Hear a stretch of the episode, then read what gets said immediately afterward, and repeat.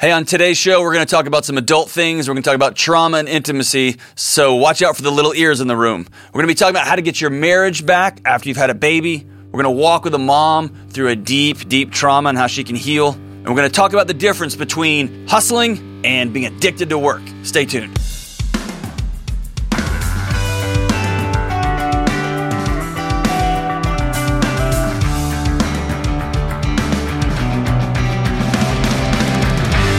Hey, what's up? What's up? I'm John, and this is the Dr. John Delony Show, a live show where we walk and talk alongside you about your life, about what's going on in your heart, in your mind, in your world, in your neighborhood, all of it. And we're trying to figure out how to do life together.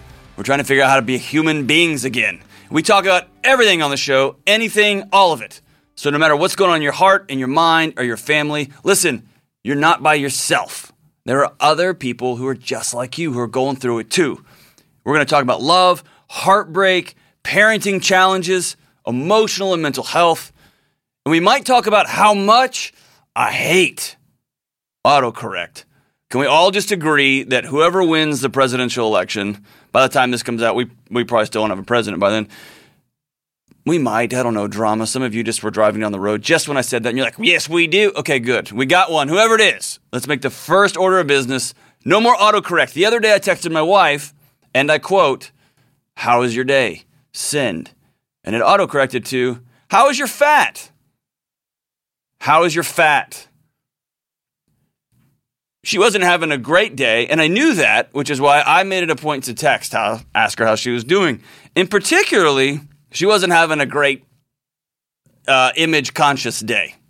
And that was the day that freaking autocorrect decided to send her, and I quote, How is your fat? So let's just all agree we're done with it. We're done with it. So what, we're going to talk about all of it on the show. So whatever's going on, let's do it. Give me a call at 1 844 693 3291. That's 1 844 693 3291. Or you can email me at askjohn at ramseysolutions.com. All right, let's do it. Let's go straight to the phones today. Let's go to Brittany in Philadelphia. Brittany, what is up? Hi, how are you? I'm doing good. How are you guys? Good. Um, so I was just calling because we had a baby eight months ago. Congratulations. Thanks. Boy or girl? Um, Boy or girl? Girl, Girl. What's her name? Reagan. Oh, beautiful. I love it. I love it. Okay, go ahead. Um, and we have had a hard time like being parents aside from or sorry, being a couple aside from parents. Um, and I think a lot of that has to do with the fact that I had pretty significant postpartum anxiety and he has like virtually no anxiety and has never dealt with anyone with anxiety before. So that definitely took a toll. Mm. Um, and yeah. And so when you say we're having trouble as a, a couple, right, or we're trying to get our relationship back on track, hmm tell me what that that awkwardness. Explain to me, like, give me a situation, that awkwardness, that weirdness, and hey, listen, I've been there, and so I know, man, it's the worst. Um, walk me through. Give me a scenario. Um, I guess a good example um would be like, you know, by the time she goes to bed, we're kind of just both like, okay, time to just like hang out on the couch, watch TV, and like not talk to each other. Yes. and just like chill and not really do anything. Um, So tell me about this. my anxiety, oh, go yeah. ahead. Tell me about your anxiety. Yeah. yeah, my anxiety caused us a whole lot of debt. What does that mean? What does that mean? So I, I guess a little more backstory. Um, my, I've had a lot of like loss in my life. So my dad passed away suddenly a few years ago from cancer. My mom was diagnosed when I was pregnant with cancer. Um, and so when I was pregnant, I was like, okay, I'm going to do anything that I can to keep this baby healthy, including breastfeed. And then I couldn't breastfeed, so Hmm. I, that like took a toll on me every day. Um, and then I was like, okay, I'm just gonna do everything to like do what I can, control what I can. So if I like bought a box of diapers and the next day I saw like a more organic brand, I'd be like, oh, we got to go buy this, even if it means putting it on a credit card, Hmm. which was totally unreasonable. And we've uh, my anxiety is much better now because I got help for it, but it's just definitely caused debt and stress, and he didn't know how to deal with it, and so yeah. So how has he contributed or tried to help? um, you don't need to do that. Everything's okay. Kind of like like you would explain a fixer. Gotcha. Just Just he tries to give you some some good information to where one day you'll be like, Yeah. "Oh, you're right. I shouldn't be anxious. Yeah. Thanks, man. I hadn't thought of that." Okay. Yeah. But then a lot of the times it would end up he'd like get frustrated and just be like, "Fine, just go buy it." Sure. And then yeah. So who who do you have in your in your sphere that when things start spinning out, when you get frustrated or your heart starts racing or you wake up with those just brutal intrusive thoughts, who who do you go to? Who do you call? Who do you text? Who do you go see? um sometimes my mom, Okay. um but usually I kind of just keep to myself. Mm, okay. So Yeah. I want to change some of your language a little bit and then work on a game plan. Is that cool? Mm-hmm. So I want to reorient this idea that anxiety caused your XYZ. Anxiety caused your, um, like when you just get spinning out about diapers and they got to be super organic, and then there's the super, super organic brand and the whatever. and then you look it up on the internet and it's like, if you put these on your baby forever, their mitochondria won't grow, and whatever the, the caustic thing is, right? Um, that's less anxiety. That's more expectations. That's more exhaustion. That's more your body recalibrating chemicals and hormones. That's more loneliness. Anxiety is the heart rate, the intrusive thoughts, the can't stop, the waking up in the middle of the night. All that's doing is letting you know that you don't have these other things. And mm-hmm. so, what I like to do is take anxiety when you feel it and just go, okay, what am I, what am I, what is my body trying to tell me? Right? Is it trying to tell me that I haven't processed dad's loss, just his sudden passing, and that suddenly dad and mom, everything can be moving along, and suddenly dad and mom can just go away? And oh, by the way, I'm pregnant in the middle of a worldwide pandemic and I control very, very little. And so I'm going to reach double down and control every little thing, right? So I want to look at what the alarms are telling me, not blame and focus on those things, okay? Um, so whenever you feel that panic, I want you to stop what you're doing before you go buy something, before you go to another internet article. And if you're like me, when I was spinning out all the time, when I was just highly, highly anxious, Mhm. it, I would walk by a, an aisle, and we'll just use your diaper example. I'd be walking by an aisle, and I would just have a box of diapers in my thing, and I would see the word organic, and I would stop and turn and be like, "What about these?" And then I would sit there and I'd mm-hmm. scroll on my phone and I'd Google it, and I'd find another one, another one, and yeah, then I'd, I'd get out of control. Instead of doing that, instead of getting more information, I want you to go to part two about what we're going to do here. Okay, so mm-hmm.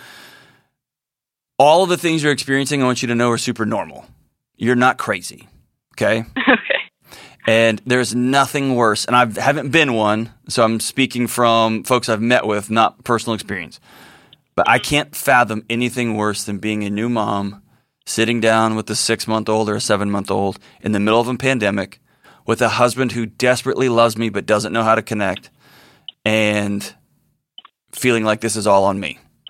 Oh, and by the way, mom's mm-hmm. got cancer, right? And that's a harrowing, scary, lonely feeling. And so, what you've got to do is decide do I want to live in that or not? And I'm guessing since you called, you don't want to. So, here's where you're going to have to get highly, highly intentional. Okay. Mm-hmm. And hey, by the way, that question I just asked sounds like I'm being a smart aleck. I'm not.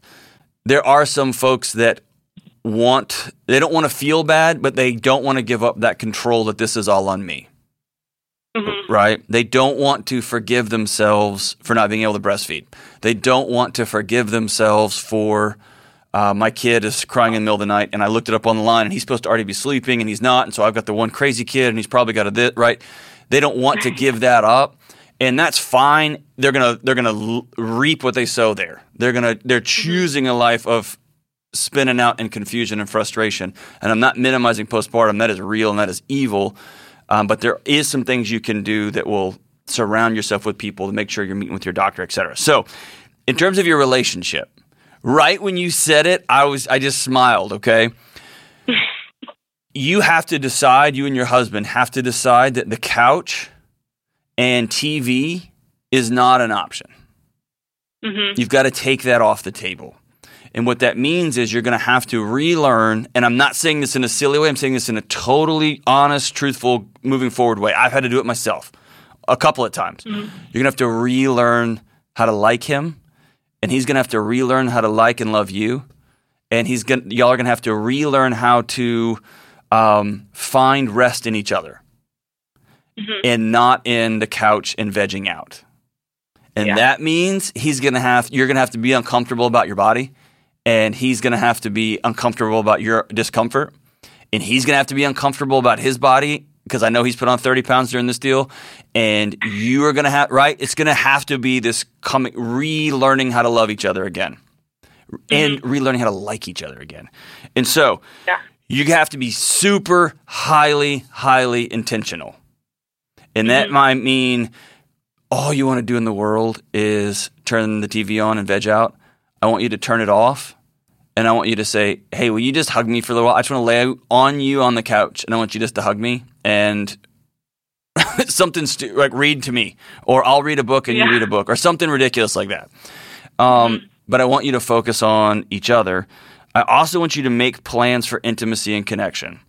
And this is just something that trips up a lot of couples, especially after their first kid, is when you have no kids, you it's just free for all, dude. Right? You get home, you're like, let's just hook up now. It's five o'clock. Who cares? It's before dinner. It's after dinner. It's Saturday morning. It's Sunday afternoon. It doesn't matter when. And then suddenly this baby comes and robs you of your self esteem. It robs you of all of your energy, all of your money, and then you just want to sit on the couch and let Netflix take your soul from you. and so you guys are going to have to rebuild a new relationship in this new era. And what that might mean for a season is putting sex on the calendar. It's mm-hmm. going to be, hey, Tuesday night is sexy night. Tuesday night and Friday nights, these are sexy nights. And you can get one pass a month or something, right? Like, hey, Yeah. it's I not guess that's a good thing to mention is there's been literally zero of that. That's right. That's right. And it's hey, you're not. It's not uncommon, right? Everybody's exhausted. Everybody's hormones all over the place. Everybody looks differently than they did a year and a half ago, and Mm-hmm. it just becomes this weird thing. And he doesn't know how to approach you, and then you feel awkward, don't how to approach him. That's too, super normal. But you got to decide. We're going to put this on the calendar, and we're going to figure out how to make this happen, and um, lean into that. And my hope is, if you go into it with a spirit of adventure and a spirit of not that we're doing something wrong, but that we're building something totally new, kind of like y'all are just dating again. And you would mm-hmm. waste a whole movie just trying to hold his hand or hoping he would just brush his fingers up by yours. You know what I mean? You're back to mm-hmm. that now. And so Okay. enjoy it in a exciting, fun way, not a oh my gosh, we have to do all this over again. Because you're going to find mm-hmm. different things about yourself. You're going to find different things about him. And the cool thing is you're going to have to actually talk about it for the first time in a long time. My Yeah. hope, my hope is this: being highly intentional about connection, then that desire will return. And then you're going to have to be mm-hmm. the. This is the final thing: be really intentional about getting sleep about setting boundaries with your kid, about exercising, about going outside even when it's cold, and doing some of those things that make you a human again. Mm-hmm. Postpartum robs you of yourself, and struggling, loving somebody who's struggling with postpartum robs him of his what he felt like his control and power and gift in your relationship was was knowing the answers. It steals that from him too. So y'all just supposed to sit there at a loss, right? Um, yeah, and I guess a lot of my guilt is like a hundred percent of the debt is from me, and like my like rebuying, wanting to get the best of everything, and like he has always been like super good with money. So now we're like in this hole, and it's like, oh, sorry, that was all me. It's, well, and so here it is. Then you sit down and you say, I, I, I, am sorry. I Yeah. own this debt. And I'm going to say, when you're in a, mar- a married relationship, um, don't f- change the pronouns, right? At any point, he could have said, Hey, you're struggling right now. I, I want to intervene. And he didn't. So everybody owns everything. You deciding to take all that on and then wear all that guilt is just going to crush the relationship. And it's going to make you a little less likely to initiate intimacy or connection. It's going to make him feel like, well, here we go again, right? So yeah, I would set up some time and say, here's what we're going to do. Starting this week, we're going to put sex on the calendar. We're going to intentionally turn the TV off. We're just gonna, even if we have to just stare at each other, it's going to be awkward and weird. We're just going to hold hands and make out again. We got to figure out how to do this again, and we're going to Mm-hmm. enjoy it. We're going to be open and say, "I actually didn't like that," or "I did love this," or or or, and you're going to say, "Hey, I spent a lot of crazy money. Here's the big secret: your kid has no idea what the best of anything is." you know what I mean? They don't. They have no idea. Um, they can use a seventh removed blanket from Goodwill, just throw it in the washer, and your kid will be fine, right? And so you can say, "Hey, honey, I want you to help hold me accountable. I'm going to give you my debit card for the foreseeable future because while I'm learning to not be anxious anymore, um, I can't control my spending. I had to do that with my wife, by the way, Brittany. I did that. I gave my wife my debit card when my son was born because I was out of, out of my mind. And so, yeah, we and- we actually did that. He does all the money now. well, I, but I see, and what happens is you get these little seeds of separation, and suddenly it's gonna you're gonna wake up and it's gonna be two years, and you're gonna have sex five times in those two years. You're and uh, and, and I'm not being gratuitous. I'm just telling you that's what's gonna happen. He's gonna do all the money. You're gonna be totally separate from it. Then you're gonna start thinking things like, I do everything around here. I can buy whatever I want, and that's when you go get your secret credit card, or you go to the bank and get your own debit card again, right? So it just creates this gap. And what I want Yeah. you guys to do is to be super, highly, highly, overly intentional about reconnecting that gap right now, right? Bringing it back together and um, having some very direct conversations. Sorry about the debt. That's on both of us. I'll own it. We got to be done with that starting now. Here's the credit card, but I still want to do the budget with you every week. I've got to be connected there. We're going to put sex on the calendar. We're going to be open and talk about sex. What do we like? What do we not like? What's this new season, this new world we're building? We're going to not, we're going to get board games. We're going to get silly games. We're going to do things together besides just hitting the couch. And my guess is after a week, after two weeks of reconnecting, the time spent in front of the, the TV is going to be smaller and smaller and smaller because you're going to realize you like that guy and he's going to remember that he likes you and expect it to be awkward, expect it to be weird and uncomfortable. That's good stuff. It's part of of relearning how to love each other after bringing another human into your home. So, Brittany, you're not crazy. You're right where you need to be. Um, final, final thing: you got to get some friends. You have to get some friends. That's not your mom. You've got to get some friends that's not your husband. Some folks you can call when you're having a low day, when you're having a is this normal day? This feels weird day. My kid's not doing X, Y, or Z, and I don't know what to do day. Be intentional. Be intentional. Call old friends from college if you have to. Call friends from your local community group or your church if you have to. I don't care. You got to, got to, got to have friends. Okay? You got to connect with people. And then, of course, I'm telling you this, Brittany, I'm telling anybody struggling for postpartum. If you have intrusive thoughts that get real dark, and those of you who have, have been through that know what I'm talking about. You got to reach out and call somebody. You got to call for help. You got to call a counselor. You got to call your OBGYN, call your doctor. Um, but do not sit at home by yourself in the dark wondering what you're doing as a mother. You have a role as a mom. You're the greatest gift on planet Earth. Um, and I want you to honor and love yourself. So, Brittany, you are the best. Thank you for the call. I'm so excited for the beautiful little Reagan. She's going to have two awesome parents. Um, I want you to call me back, if you will, after you have this first call. I mean, this first meeting with your husband. After you sit down and say, All right, we're rebuilding. I love you. You love me.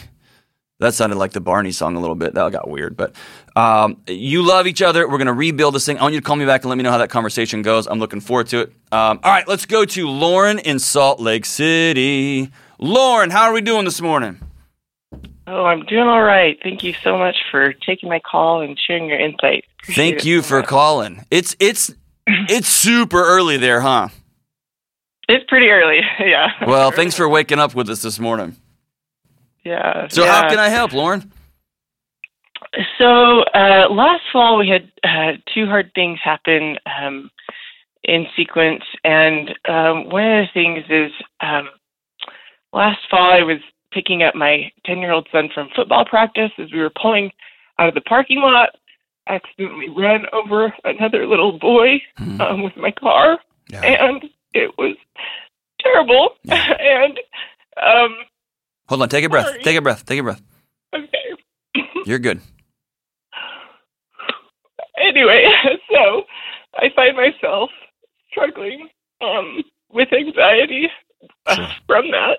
Um, here we are in uh, football season again, Mhm. and um, you know, I'm finding myself not wanting to, you know, pick him up from practice again. Yeah, of Um, course. and you know even go to his games or anything and um so i'm just oh and the little boy is okay he's he's all right um now so um just to throw that in there but um So take a breath, yeah, and, and I- I'm going to recap while you're taking a breath. Okay, so okay last year during your little boy's football practice, um, you're leaving practice and you accidentally ran over um, another little boy in the parking lot. And Mhm. um, when people think of that, and again, I'm, I'm not going to be overly gratuitous, but I've been in these trauma situations and I want people to understand what happens in your heart and mind here. Um, my guess is there were yells and sounds and things that you saw that people are not supposed to hear and see. Is that right? Yeah Okay. definitely And not th- good those- visuals Yeah, there you go. And those things replay themselves over and over and over, right?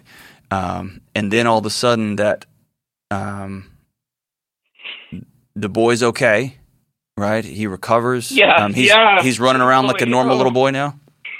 he is it was Okay. A miracle really yeah he's totally fine And the Um, family, how, uh, do they hold you responsible? Do you still connect with them? What's that relationship like? Um, no, no. Um, there. Um, I, I force myself to, uh, you know, go see, see them afterwards, um, just so I could see him normal. You know, like Sure. um, not in that state, and um, you know, to tell her, you know, I, you know, just give her flowers and stuff. Um, you know, she, she was nice. You know, of course, in the moment that was not good, but um, Sure.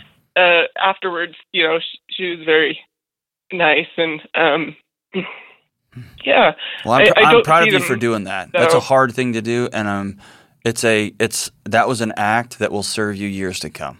Seeing him with your own two eyes running around, seeing that family again, yeah, um, um, that's going to pay dividends Yeah. years down the road. And so now it's football season again, and you don't Yeah. want to even go near that place. You don't want to be around that place. And you said there was two things going on. What's the second thing? Oh, well, the second thing was like the day after that happened, I was, you know, obviously having a hard time and um, stuff. And my husband found out um, his mom had passed away um, une- unexpectedly. And so Jeez. Okay, hold on a second. that was, You just you passed that along dis- dismissively. You're like, oh, and by the way, um, I went and got burritos at the local gas station. Like, no, that's a big, big Uh. family trauma, right?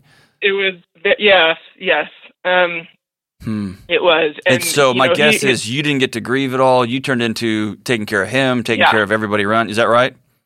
Yeah, that's exactly right. He, you know, he looked at me and he just said, "I, I need you right now." Yeah. I just, you know, I knew that he did. You know, at that point, we knew the little boy was going to be okay, and I just was like, "Okay," you know. Mm-hmm. Yeah. And so I just really pushed everything down and didn't really. I don't know. I think I just ran away from it, and so. Well, you, you ran away in the name of duty, right? Um, Yeah, right. So if you a very think if you think of your feelings, you took yours with two hands and you compress them. And another word for compress is to depress, right? You Yeah. depressed them down so that you could take care of your husband and your husband's family and probably mm-hmm. your kids and because Yeah. they lost their their grandma. And Yep. you did a noble thing and a hard thing. In counseling, we call it leakage, which is if you don't deal with past trauma, they will eventually make their way out, usually at a real inopportune time. They don't ever go away, right?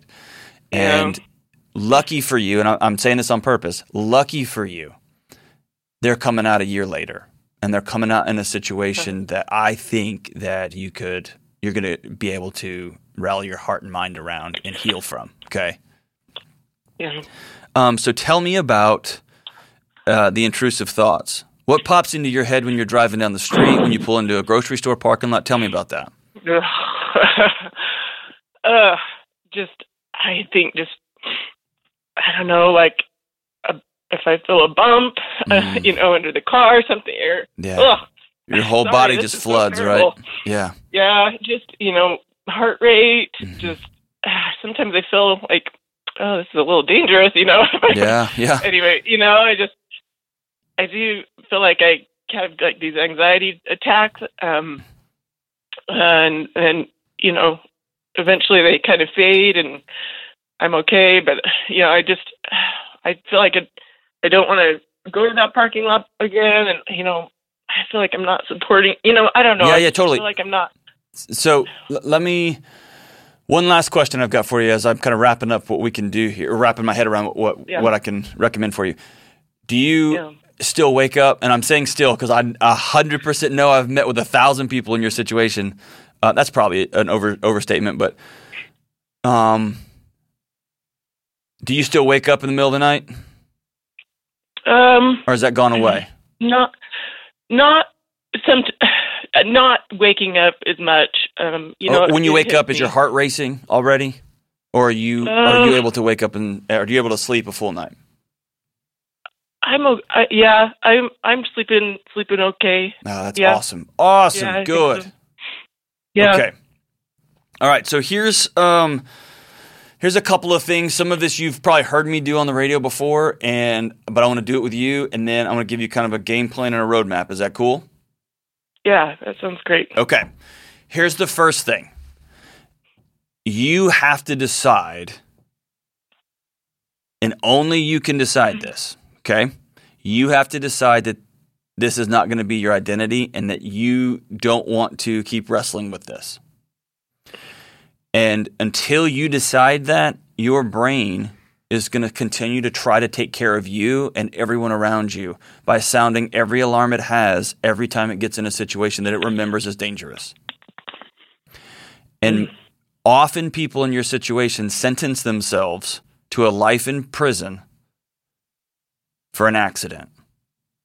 yeah And until you pardon yourself, until you say, "All right, I've I have beat myself up for a year, and I'm ready for this not to be ident- my identity. I'm ready to not be the lady who ran over the little boy. I'm ready to be the awesome mom who loves my kid, the awesome wife who loves my husband, the awesome community member who has ups and downs in their life like everybody else." And when you're ready for that to be your identity, not the worst thing that's happened to you that you did, and let me be honest, if you were texting and emailing and trying to eat fast food in your lap at the same time, I don't care. What happened happened, and now we're a year later. And so I want you to decide that you're going to let yourself out of jail. Okay? Because by not letting yourself out of jail, you are making sure that you will never heal, the people who love you will never heal, and the people around you will never heal. So I want you to say, I forgive me, and now we're going to be about healing, okay? I want you to close your eyes right where we're here on the phone. And anyone listening to this podcast, I want you to close your eyes and I want you to picture, I don't know, um, a monkey on a motorcycle.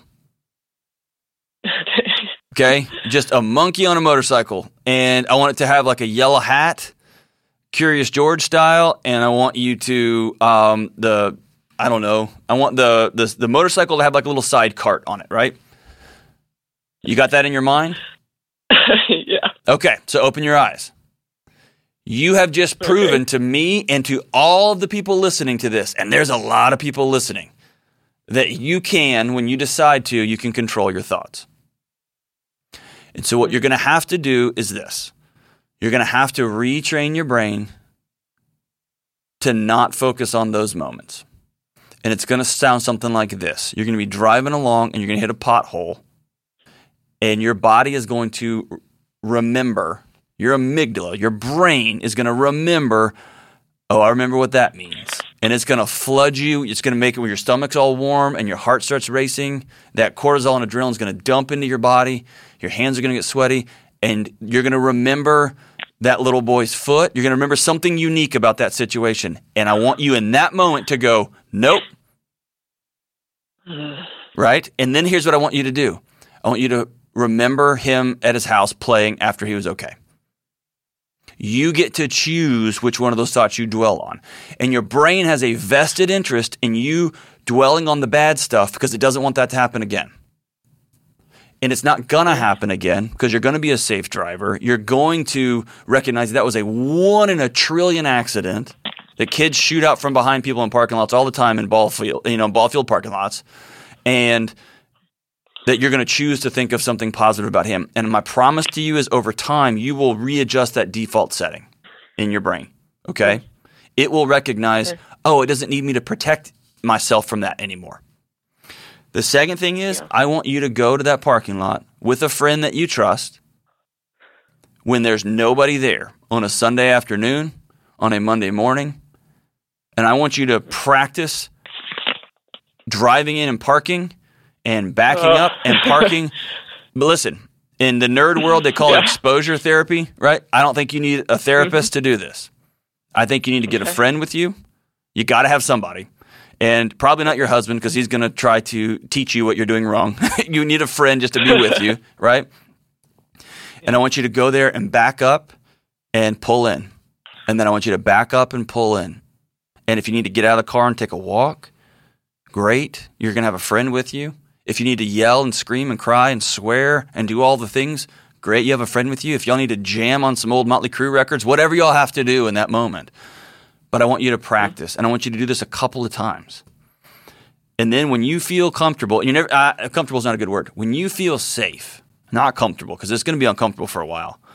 I want you to drive your son to practice and park as far away from possible at the very, very mm-hmm. back of a parking lot. Okay, and you mm-hmm. are going to slowly ease your way back into this. And when you do, you're going to constantly be monitoring your thoughts for truth. Right? Okay. Mm-hmm. I want when you have those feelings that you're a bad driver, you're a terrible person, what kind of idiot neighbor or mom would fill in the blank. I want you to demand evidence from those feelings because they lie to you. Okay? Okay. They lie to you. And so in review, I want you to decide, and this is this is on your timetable, but my guess is your husband loves you, your kids love you, and they're ready to have their mom back. And my guess is that you're ready to have you back. You decide that this is not going to be your identity. You are not the worst thing that you've ever done. You're not. And that you want to heal. You're going to let yourself out of the prison that you've placed yourself. Okay? Number two, I want you to start practicing controlling those thoughts. And it's going to be a pain and it's going to be hard, um, but and it's a daily thing, right? And then the number three, I want you to get a friend or two, make an event of it, and I want you to go when that parking lot is empty and practice driving in and backing up until you can do it to where your heart rate is just normal. And then the final thing is, I want you to take your son to practice and park as far away from everybody as possible in the far corner of that parking lot. And you're going to slowly ease yourself back into this. Okay. Very few people will be watching and staring at you, and you think they're all going to be remembering you as the lady that did XYZ. They're not. They're worried about their own drama, their own election nonsense, or their own COVID. What they're worried about that stuff. Okay. Yeah. So when I tell you those four things, how does that hit you in your heart? Um, scary initially, um, but uh, yeah, scary. But um, that I, I think that would help. Just you know, I can see how that would would help to go there with nobody there, and it's not so similar, you know, and try to kind of work through that, and you know, controlling my thoughts and not letting Hey, my Lauren, thoughts get away from me. Lauren, you've got to let you off the hook. You are the last person to forgive you. And today is that day. Okay? So when we get off this call, I can hear it on you. I can hear it on you. When we get off this call, the first thing I want you to do is to go into your bedroom or go into a home office or go into your garage, and I want you to write yourself a letter that says, um, I forgive you. And I want you to address it to you. You got it? okay. Yeah. You do Yeah. not deserve to carry this around with you for the rest of your life. It happened. You've been forgiven. You've got to forgive you. Yeah. Okay? Yeah. That's where healing starts. In this together? Yeah. Yeah. Awesome. yep. So here's what I want you to do. After you go to the parking lot a few times, I want you to email me back. I want you to call me and let me know how that went. I want to know how, how your heart was racing, how your friend was cheering you on or making fun of you if they're a friend like I have, and laughing. All I want you I want to know how that went. But I know you can do it. And for crying out loud, Lauren, you've got to forgive you. And everyone listening to this, everybody is involved in accidents. Everyone does things that they wish they could have back. They all make mistakes. And we just live in this world where nobody forgives each other anymore, especially ourselves. And that's got to stop because you just live out of your pain then. You live out of these bricks in your backpack that you're the only one putting them in there. So, Lauren, set the backpack down. Write yourself a letter today that says, Dear Lauren, this happened and I'm sorry. And I forgive you. You're a good mom. You're a good wife. You're going to heal from this. And the healing starts today with letting you off the hook. Awesome. Awesome. Thank you so much for that call. All right, let's go to Rebecca in Tampa, Florida. Rebecca, what is up? Hi, Dr. John. Thank How- you for taking my call. Thank you for calling. How are you? Pretty good. Excellent, Uh, definitely. Yeah, definitely have an interesting uh, question for you. All right, bring it on. Let's do it. Uh, so, my husband and I are really at a crossroads with my in laws Okay. and family. My niece, uh, who's a very young minor, recently gave birth to a baby with her boyfriend, who's also a minor. How young minor? Um, 15. Whew. Okay. Yes. Uh, it's a very complicated and tough situation. Um, right now, the mother, my niece, is trying to decide what to do with the child. Um, What is. The, Okay, go ahead. the, Go ahead. the, the, sorry. That's probably another the call. Yeah, crossroads, yeah, the crossroads is that um, there are a couple options on the table, and a few of them are very um, tough, um, maybe possibly even unsafe options for the baby. And my husband and I don't know how involved to get uh, to fight for, you know, the best situation for the child. Um, So if there is less than optimal situations or things that you wouldn't do, hmm that's one thing. If there's ever, in any circumstance, in any neighborhood, in any home, in any family system, a situation where a kid is not safe, then my expectation is that every adult in the neighborhood, in the family, walking down the street, every stranger goes into that situation kicking and screaming on behalf of that child. That's my that's my two cents on that. So give me an example of what you feel is uncomfortable or a little bit weird. You're being kind of vague. So walk me through Yeah. a couple of situations here. Okay. Um, so the first option is that my sister in law um, has offered to adopt the baby. She still lives at home um, with her parents and a couple other of her siblings that are in their mid to late 30s. Um, one of them struggles with substance abuse Mhm. and um, is really really deep in that. It's been many, many years and is not someone that I would consider safe around children or babies, especially. Okay. Um, he's known to be violent with animals, uh, never been um, abusive towards a kid that we know of, but has also never lived with one. Sure. Um, So that's situation then, number one. Okay. So they so they're gonna be they're going to be and I want to I want to parse that out real quick. mhm, She might get adopted by her sister, right? Um, sister-in-law, sister-in-law or her my sister. boyfriend's sister, right? No, so it's my niece's aunt, my sister-in-law. Uh, okay, okay, your sister-in-law. Okay, so she Mhm. might get adopted there into a house where there's a bunch of adults living there, which wouldn't Mhm. be how you would draw it up, but isn't necessarily a bad thing. There's lots of families that have lots of interesting um, intergenerational dynamics and people coming and going. And that may not be how I draw it up, but I'm not always have a problem with that. Particularly, um, um, there's lots of different ways that culturally that families live together, and that's beautiful, and it's okay for how they choose to do it. It's not how I do it, but it's how they do how they do it. But then you added another thing, which is there's somebody there that's an addict that's got violence Mm-hmm. history towards animals, is not a safe guy, and you were worried about Mm-hmm. a baby being put in that environment. Okay, so that's number one. What's the second one? Yep.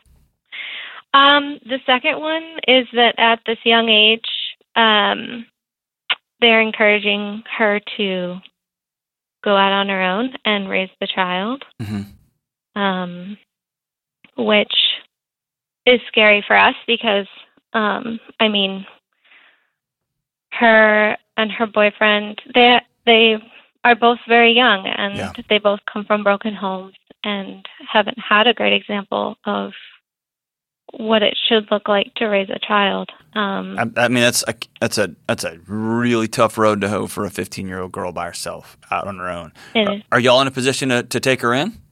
What's your what's your solution to that challenge? Um, well, so we live very far away. Mhm. Um, we have offered to adopt the baby. Mhm. Um, we would not, um, at this time, be interested in taking them in as a a unit, all uh, three of them the Right. boyfriend, the mother, and the baby. Um, but that is, I mean, that's as far as we've sort of been able to come up with. There's there doesn't really seem to be. I mean, it's such a emotionally like intense situation. What what did people say when you when you offered to you and your husband adopt uh, offered to adopt the baby? What was the response? Well, so it was communicated to my in-laws, not to the mother directly, because it's only been a couple days since birth. She's Mhm. still recovering from Sure. uh, slightly traumatic birth, but um, response good from one, um, maybe not so much from the other because they don't want the baby to be far away. Sure. So I fully support you adopting the baby if that's what y'all want to do. I fully support you guys having her and the baby move in because then at that point you're basically adopting a teenager and um, that little baby. So you're becoming a grandma, right, instead of a um, adoptive mother. Um, I fully support you not having all three of them move in. I don't want two teenagers who are not married living in my house raising a kid because then you got mm-hmm. children raising a child and it's going to get messy, messy, messy, messy. And mm-hmm. family members of his side are going to come out of the woodwork, right? And when they start to find out about this baby, and it's just going to be a mess. As far as you know of that baby possibly going to live in a situation where there's an addict and there's safety concerns, there's violence in that home, there's adults coming and going, particularly drug trafficking coming and going. Dude, I'm going to go bang and yell and be loud with one caveat.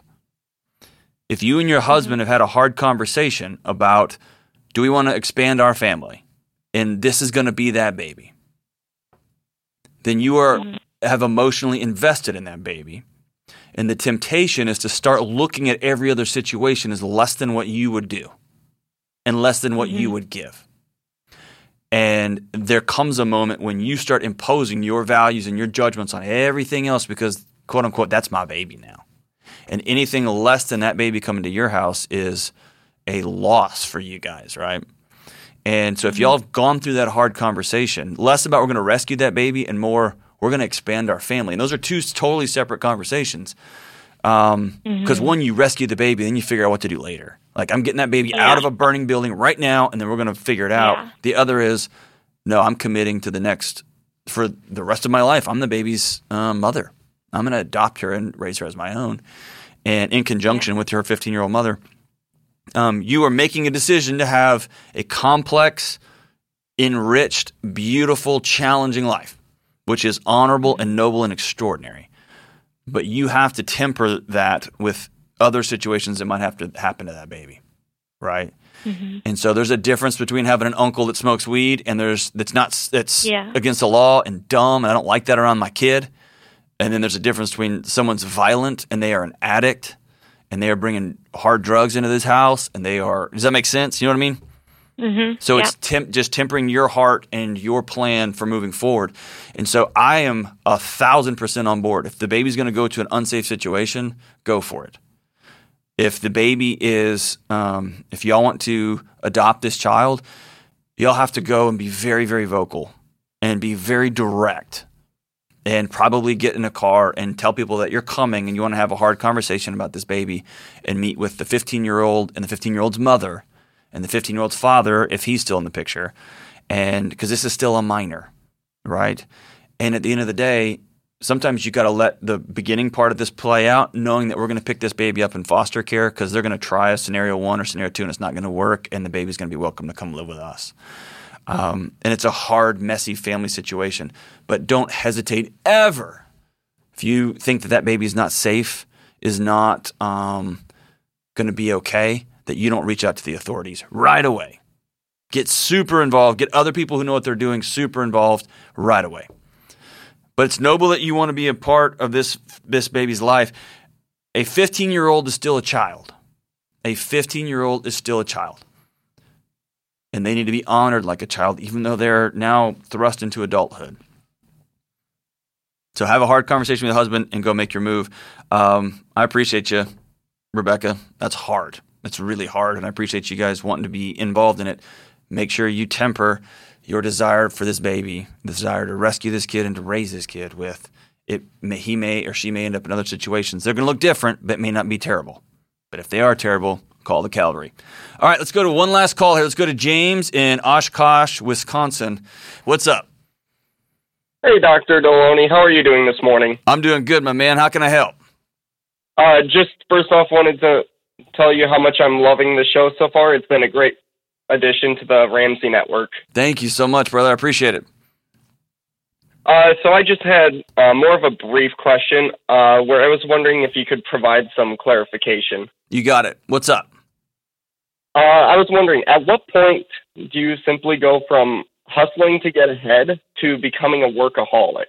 Especially Huh. for those of us that are in baby step four and beyond, Mhm. as well as if you are a workaholic and have stepped over that line, how do you break that addiction to work? Hmm. Okay, so um, for those who don't know what baby steps are, I'm going to put it in the show notes here. Um, he's talking about Dave Ramsey's baby steps to get out of debt, and um, the first three steps are recognizing you got a problem and getting an emergency fund together, and then running like crazy. He calls it gazelle intense to get out of debt, pay things off.